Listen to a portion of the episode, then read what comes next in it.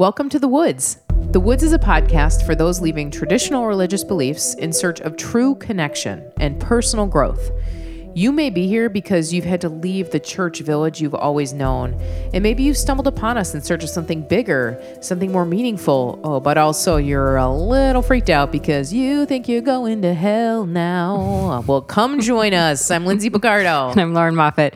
Together, we're setting up camp with a warm fire to build a community with others who are also finding their way to the woods. The topics that are off limits in the village are welcome here in the woods. We're so glad you're here. Yay! Yay. This is so wild because one of our listeners reached out and asked us to talk about this topic the same time we were mm-hmm. planning this topic. Mm-hmm. So I feel like it's divine. Serendipitous. Serendipitous. So today we're going to talk about motherhood. Yeah. Mothering. Motherhood. Oh, we're singing. Mothering in the woods With personal growth and balance. with, not feeling guilty all the time. No toxic guilt. That's right. Well, this is so good that we're talking about this because I've obviously been a mom for a really long time. for 14 months. I should be interviewing you. You honestly, I'm probably more the expert here.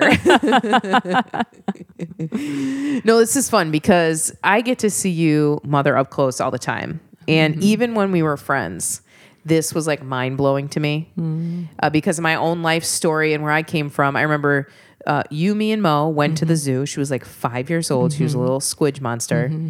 So freaking cute. We just looked at the picture last night. Yeah, we did. And the way that you mothered her like messed me up. I had to talk about it in therapy because I'd never seen a mom be so like consistent and gentle and kind and like leave space for Mo to be playful and silly. And then also you know hold boundaries. Like that's enough. Let's keep going or mm-hmm. we're not getting another thing of Dippin' Dots. You're good. Like mm-hmm. you're just mm-hmm. very you're an awesome mom. And i'm so lucky i get to watch that every day. Mm.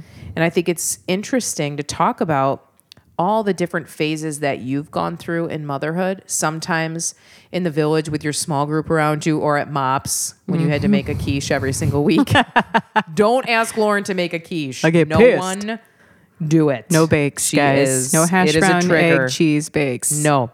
But you live that life and now you live as, you know, part of the LGBTQ community out wild in the woods mm-hmm. with kids that are mm-hmm. also in that community. Mm-hmm. And it's kind of what a wild transition you've had just jumping right over that village wall, breaking all the rules, and I think it's so cool that we're going to talk about it today. I love that. I I also go back to what I remember from that zoo expedition. So for those of you that don't know, Lenz is a germaphobe, a wild germaphobe. Can you imagine living with me during a pandemic? And so so this is my memory of that day. We went to Brewburger afterwards and Mo, who's five, is playing guess which hand my fry is in.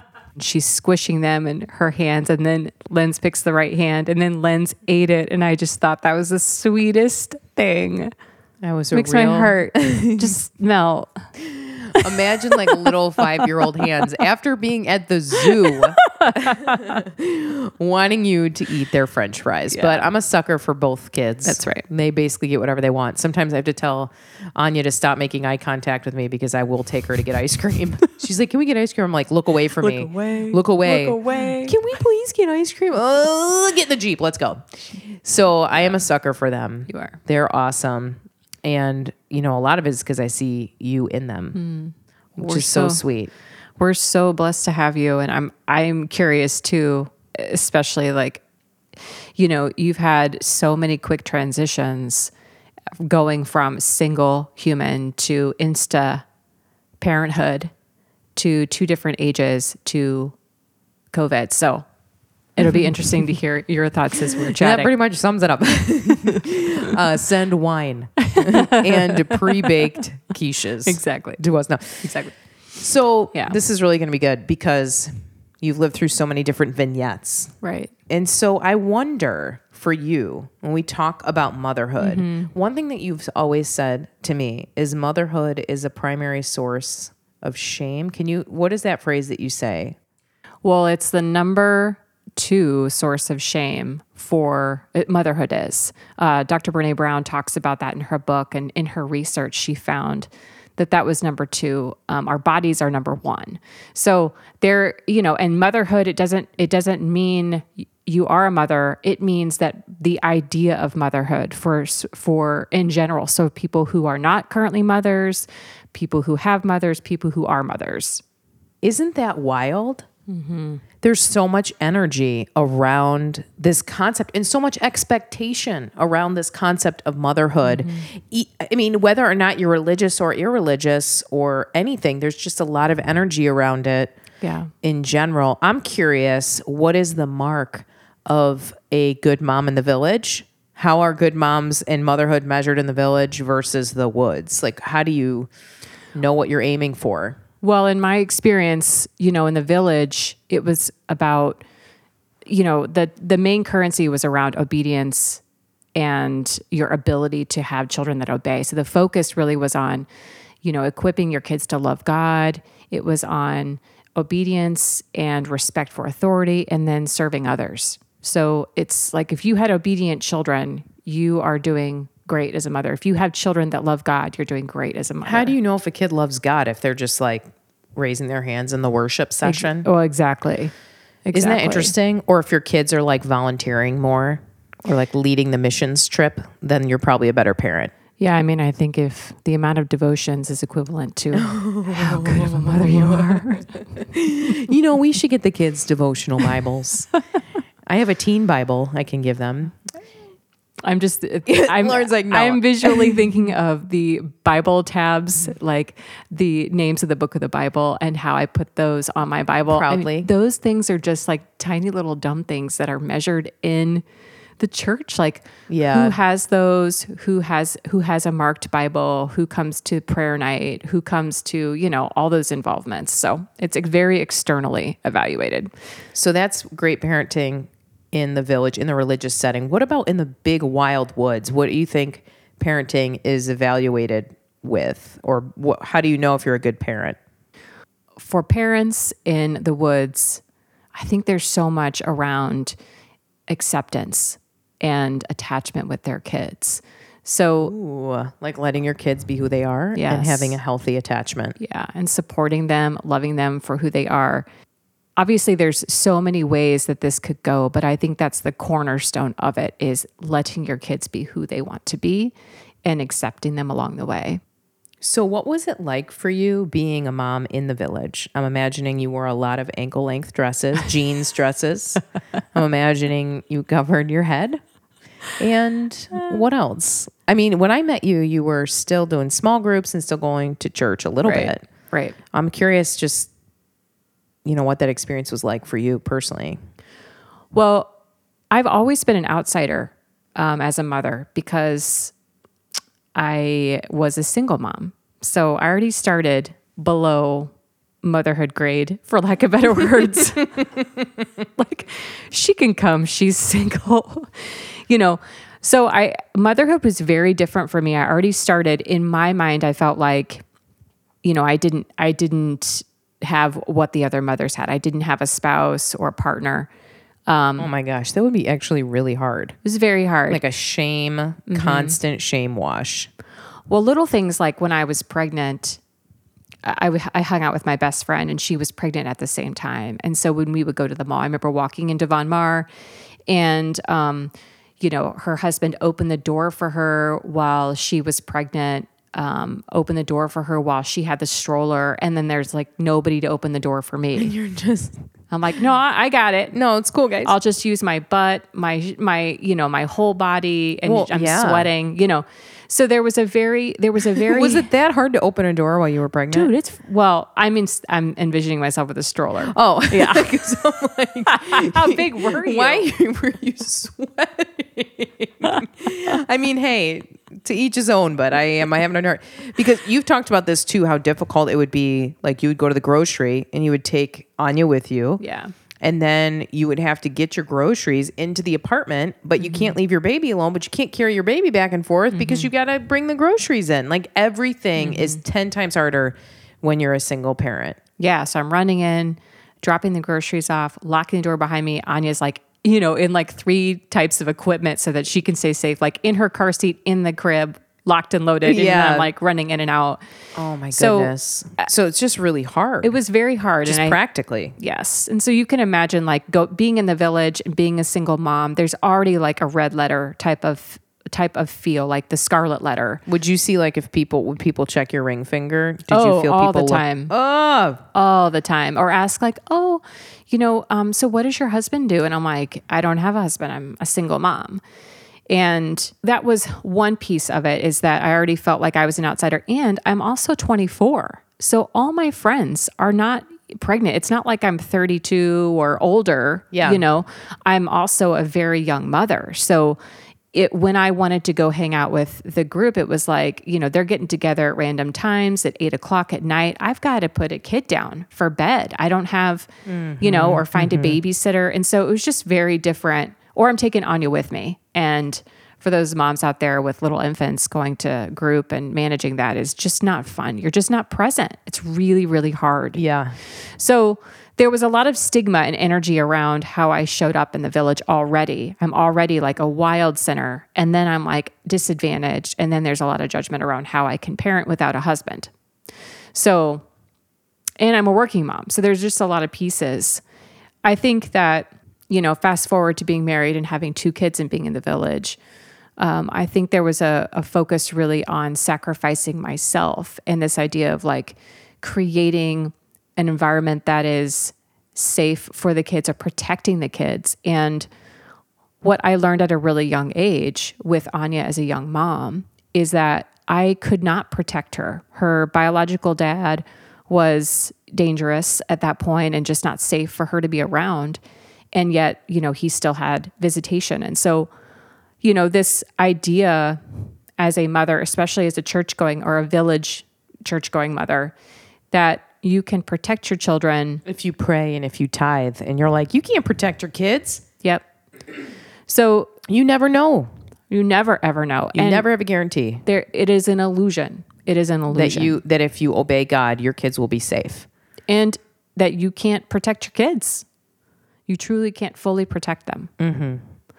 So that's a different way of of being a mother because it then becomes less about me and my own, you know, wingspan, for lack of better words. Like, what can I do? How, what can I create? Making sure, like, you know, that they're with the right people at the right time or that they're learning the right lessons so that they're going to be good kids and living right and doing right.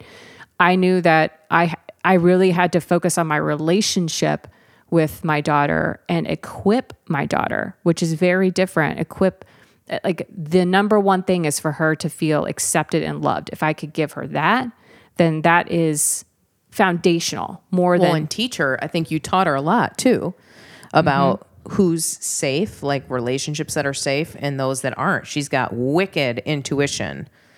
Very much so. Who she wants to be around, who's safe, how mm-hmm. people treat her. She's very extremely like self-aware and others aware mm-hmm. for her age.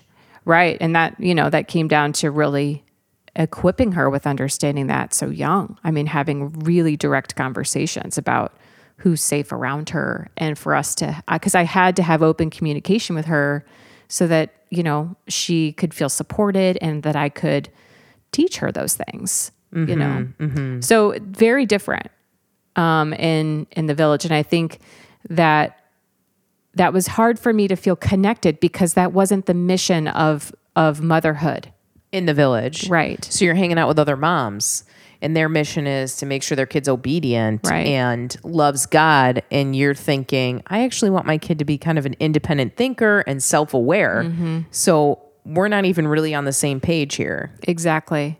And I think too because of my own journey of personal growth, because of my own journey of you know being in recovery for an eating disorder at 19 i mean it, therapy and personal growth was essential for my livelihood and so that wasn't other people's stories either so my journey of self-growth and healing is part of what drove my parenting and my motherhood with my kids. You had been through a lot by 24. Yes. So by the time I was 24, I mean, I had gone through eating disorder, you know, treatment. I had got married and divorced with an abusive person. Um, and you know, so I I really had seen a lot and that just wasn't I, I knew that that was not going to sustain me as a mother. That what the Bible wasn't That going the to Bible wasn't going to sustain me as a mother. or the village. the village way was not going to sustain me as as a mother. It just I mean, for myself as a teenager, as, as a young adult, proof is in the pudding. It's not going to work. It's it wasn't really effective in keeping you on the straight and narrow. yeah, yeah.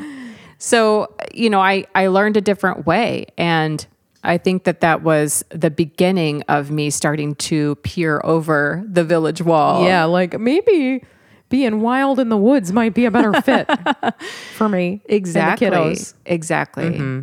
as we talk about motherhood too there's this idea of toxic guilt that comes up a lot because as i said you know my journey as a mother is parallel to my journey as a human and you've experienced this where when we have kids kids kind of trigger things in us Trigger, trigger, trigger, trigger, trigger, trigger. my all, all over the place. the time i get triggered with shit i didn't even know i had and some shit i did know i had you know and Kids eat my food. Triggered. They break something of mine. Triggered. They put the dog down too hard off the bed. Triggered. they want a hug after I've already given them a hundred hugs. Yeah. Triggered. Yeah. We could go on and on. On and, and I'm on. sure parents feel that way Yeah. all the time. If if the two guys, anyone else? no, but if the two of us do, I think that's pretty normal that, you know, your kids send you back to your own childhood. send you back to your own core needs that's right and if they were met or not and if your cup is full enough to give to them that's right so you know we're i'm reparenting the 10 year old little girl of you know little lauren as i'm standing in front of my own 10 year old little girl. That's right. You know so those are parallel paths of growth. And man I, I i imagine there are people feeling that just how much restraint how much emotional intelligence how much that takes to be able to be present in my own emotion notice what my child is feeling take care of my own need because that's important. And also recognize that i'm parenting a child who i am responsible to be the parent the teacher the leader you know what i mean there's so mm-hmm, many mm-hmm. dynamics in just one my sister ate my bagel and you know buy me more basically oh, you know Oh, what i mean That's actually a real story. That's not off the cuff. But that's, you know, you bring up a really interesting point that we both have learned this, especially this last year. You already kind of knew it, but I'm starting to learn it. Is we have to take care of ourselves as moms 1st mm-hmm. And even moms hearing that right now, some will bristle and some will, some will say, "Oh my gosh, thank you for finally saying that." But when we're when we are not in a good spot, grounded, filled up, taking care of our basic needs, our emotional needs, it's very hard to be present for a child. The patience oh yeah factor is like zero. So, Yep.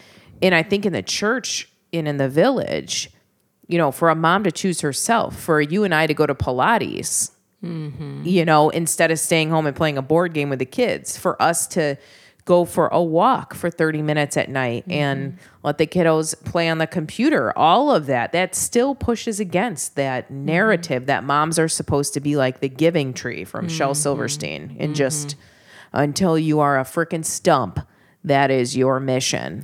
well and there's something wrong with you that you can't give like that. I mean that's that's the even deeper piece like what's wrong with me why can't i give like that or why don't i want to give like that or why don't i have the reserves to give like that or why do i why go do i get angry when i give like that there's so much mm-hmm. judgment around it That's true. Yeah. That's really true. And so part of living in the woods, it sounds like too, is kind of wiggling out of even beliefs and constructs that don't serve you and ultimately don't help the kids develop and grow. Mm-hmm. It's interesting. Didn't we just he- hear a podcast or someone say like, "I'm letting my child choose what they believe, their their faith, their belief. Like I'm letting them choose if they want to believe in God or not." In the village, that would be unheard of, but in the woods, that is much more accepted. To let your kid kind of explore those worlds. Yeah. Mm-hmm. And to have that type of separation too, which is my child is going to have their own beliefs that are apart from my own. Their own opinions about things. Yes. My job isn't to teach my child mine. My job is to equip my child to think about what they want. Yeah, I see that a lot in like generational work too, where, Mm-hmm. you know, parenting styles vacillate every single generation. We decide to do it differently. Mm-hmm. And I see Gen Z, which Anya's in Gen, uh, a Gen Zer, you can see that they want a revolution. Mm-hmm. They want to do things differently. Mm-hmm. They want to be the hero of our society and change the rules and and we see this kind of there's four generations that go through this mm-hmm. pattern, this cycle. And you can see how different she is and how different her childhood has been. She's much more attached to you. We see that with Gen Zs a lot, that they're much more attached to their parents and want to spend quality time, even as teens. And we always joke, like, you and I were like, I'm out. Like, I'm on my bike. Man, I'm like, as soon as I had something with home. wheels, Yeah. I just imagine I'm you like here. a little. I just imagine you like little Hot Wheels with like a, a charmed blow pop. I'm out of here. I'm out. Yeah. See you later. But there's this idea of like having healthy separation, and in that you can still be connected and attached.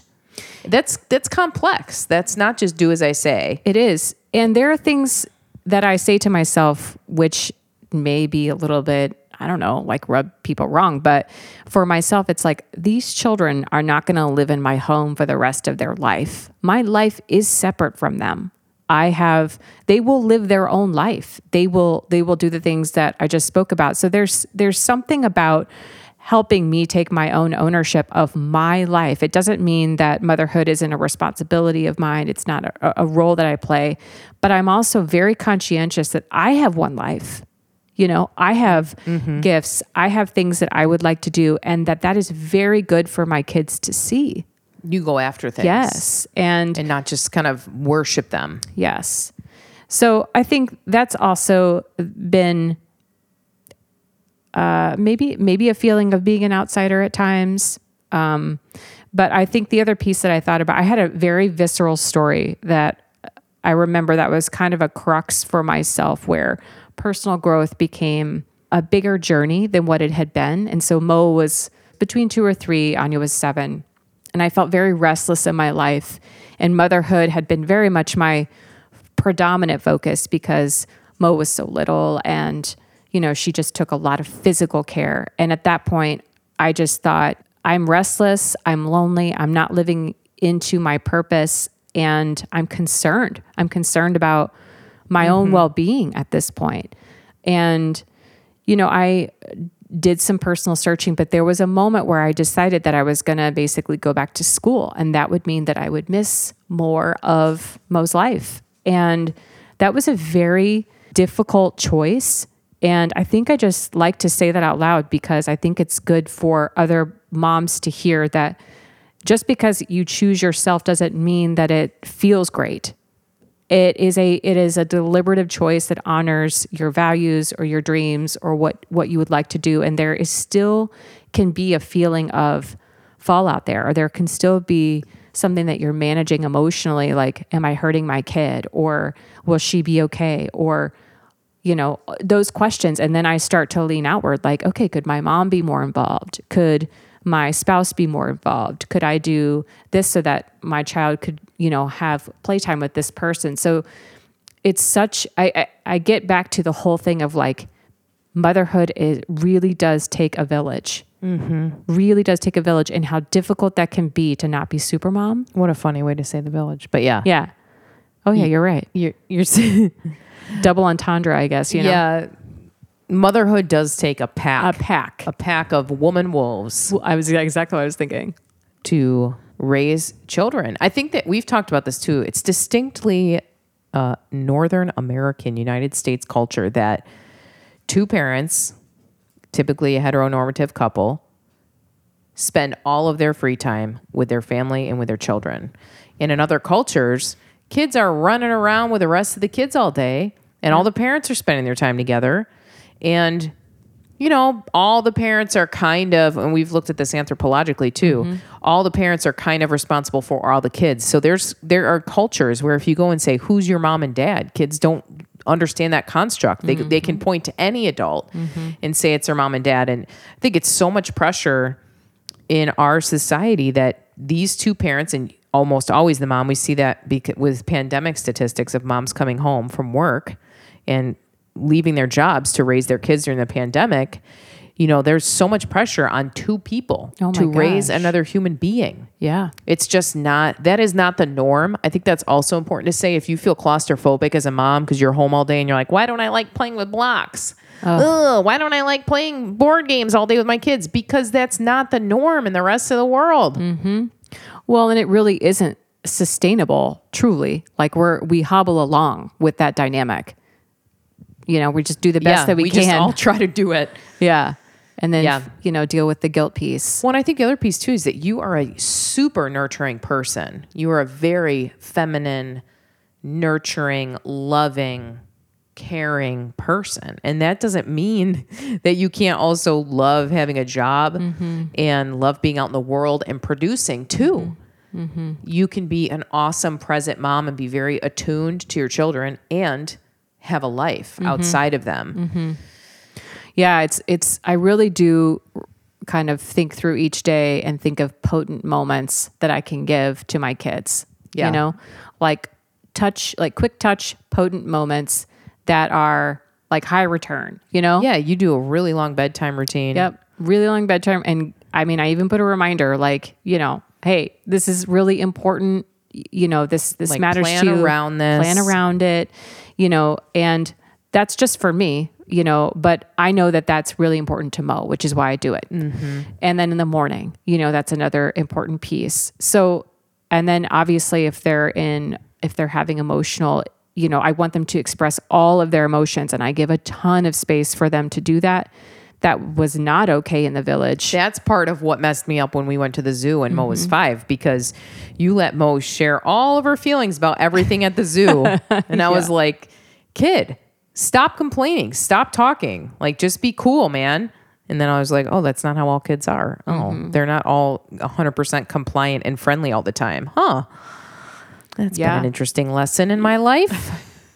well, and I mean, those, you know, realizing too, like anger was not an emotion that was okay in my house it, growing up as a kid. Yeah. So that's been really important. Was- That's been a growth edge of mine to allow to be a container for anger, which, hello, therapy. Thank you for sponsoring me for the last 10 years and my coach. Yeah. Um, But also, you know, that can be a prick of ourselves. Like their emotion is uncomfortable for me and it's bringing up stuff in me, and I want them to just shut up or stop doing that or whatever it is. Well, and in the village, you could say, like, hey, we honor God in this house. We don't complain. Mm-hmm. There's no space for that. Or, you know, whatever. There's an ideal image of what a child of God Mm-hmm. in a Christian family looks like friendly, hopeful, Giving, encouraging, kind. giving, kind. And, you know, some of that's just temperament. Some kids are just not that. You know, some kids are little storm clouds, they're little Enneagram fours, and they just need to feel all, all of the range of feelings. And I think that's a big difference in the woods, too, is all feelings are acceptable here. Some are more comfortable than others, some are uncomfortable. None are wrong or right. They're simply indicators. And Yep. that's been that has really challenged me too because I grew up in a Christian home and there were certain, you know, there's not a lot of space for disappointment, for frustration, for anger. There's just not a lot of space for that. You know, we're trying to live lives that honor God and very interesting to walk into the middle of two children's lives who have emotional bandwidth, language around it, and can speak to it and feel the freedom to share mm-hmm. how they're doing. Mm-hmm. That's been a big change from the way I grew up in the village to being like in the woods with a bunch of kiddos. Mm-hmm. Yeah. I, I mean, well said. And I think that whole integrated piece, you know, integrated as as adults, like there are thing there's frustration, anger, falling short, um, you know, all those things that are hard to see or hard to accept about ourselves. Those same things are in the ki- in in kids, you know, tiny little humans. So it's this this idea of you know in the in the woods being able to feel fully integrated and to love someone because of those things, not in spite of, but because of those things, like the texture of who they are to fully embrace that. That's deep, deep love. Totally. You know, I think motherhood is no different. And um, my growth, you know, my own personal growth has been, um, and it's just an ongoing fluid process. I just, I, I talk with my coach about this probably once a month about motherhood and my own personal growth and what does that mean. And so it's never really over for me. I'm constantly making choices of where will my focus be this week? Where will my energy be this week? And working through those emotions that can come with it. That's just real. Mm-hmm. I'm so glad we talked about this because I think we talk a lot about how faith informs our reality and how the moral choices that we believe are concrete in the village. You know, things aren't the same in the woods. It is more wild. There is more openness. Mm-hmm. And that's, I think that's really helped us be better parents mm-hmm. and more open to the future of humanity, more open to our mm-hmm. community of people that aren't like us. I think it's really powerful. I think so too. I'm curious for you, you know, as you think about your fast track to parenthood, what is something that you have learned or you have reflected on with motherhood in the village versus the woods? I've learned overall that every mother deserves so much respect. Hmm. And I've learned that being a single mom is truly an impossible feat. Mm-hmm. And I've learned that, you know, there are great moms in the village. There are moms that aren't quite attuned and are really hurting in the village. Mm-hmm. There are great moms in the woods. There are self centered moms in the woods. Mm-hmm. And so, even um, loosening my judgment on mm-hmm. Christian moms and letting them raise their kids too. There's a lot of it's so funny that after you jump over the wall, it's kind of like, yeah, you all suck. You're the worst. and you're almost just like doing the same thing that you used to do in the village, but Yeah. towards this it's kind of crazy for I mean it's it's an interesting experience. So I think leaving space and then also, you know, recognizing how hard it was for my parents that they were really doing their best when mm-hmm. they were raising me and the church gave them some structure to know if I was on the right path and if they were doing a good job. Mm-hmm. And it created a sense of community. And so even just leaving space for everyone to kind of process where they're at in life and what they need and the type of support that they need. I think my parents really needed the church and they needed me to like have some fear of God in me because I was kind of kind of wild. So it probably, you know, shaped the trajectory of my life and kept mm-hmm. me on the straight and narrow, except I'm gay. So so sorry that didn't work. I'm sure there's a lot of there's a lot there and I've done a lot of therapy to even be able to say this and feel warmth and not like just saying things I shouldn't say. But I think it's really um, motherhood is a journey for everybody, and there's so much guilt, and and I really w- would love my gift to the world if it could be that moms deeply understand the creation power inside of them mm-hmm. that they are truly magical. You create something from nothing mm-hmm. and you have instincts around how to take care of your kids and mm-hmm. Humans are good to their core. They're not sinful to their core. If I could embed that mm-hmm. in each one of us, I think you know that could really help. So if anybody can figure out how to do that, I love what you said. And I think the piece of there is really no roadmap to motherhood. There isn't. I mean, you can adopt one. You can adopt the church's one. You can adopt Yep. a Baha'i faith one if you want. You can do it however you can take the the latest psychologist view on Yep. motherhood, and at the end of the day, you're navigating that bad boy, that life. Being a mom, you you've got to navigate that on your own terms. you do because it's so personalized. Yeah, and I love that that mother creative energy that is and that all mothers really that whole respect piece you know there eh, you're it's just a beautiful thing Yeah. And even I think too, I have a new heart for step parents too, because I'm a step parent and mm-hmm. I never really envisioned having kids of my own biologically. I was probably going to adopt kids mm-hmm. maybe or be just be in this type of situation if I mm-hmm. wanted to have kids mm-hmm. in my life. And so even just having respect for all forms of um, motherhood and fatherhood and parenthood really it doesn't even have to be the gender you know mothers and fathers. I have my own feelings about gender roles around that too. But you know being an ally for anyone that is just experiencing what it's like to raise another human being mm-hmm. and the impact and the responsibility of that. I just have so much respect for that that i think before you know i, I just couldn't really see it. And now i'm like oh my gosh this is mm-hmm. truly life altering commitment to another mm-hmm. human in a way that I couldn't have imagined before. So much respect to all the moms out there, wherever you are. If you live in the village, welcome. Yes. If you jumped over the wall and you're in the woods, welcome. If you're somewhere in between, fantastic. We're glad you're here. We're glad that you came and Mm-hmm. we'd love to hear from you. You can join us. We have a page on Facebook. Um, if you just Google my name, shoot me an email through my website or shoot me a message on Facebook. We'll get you in the group. We keep it closed pretty much just because we don't need a bunch of trolls in there bothering you. So if you want to come and process life in a safe place, that's what we have on that Facebook group. Thanks everybody for listening. Until next time, we'll see you. Wild and free in the woods. Woo!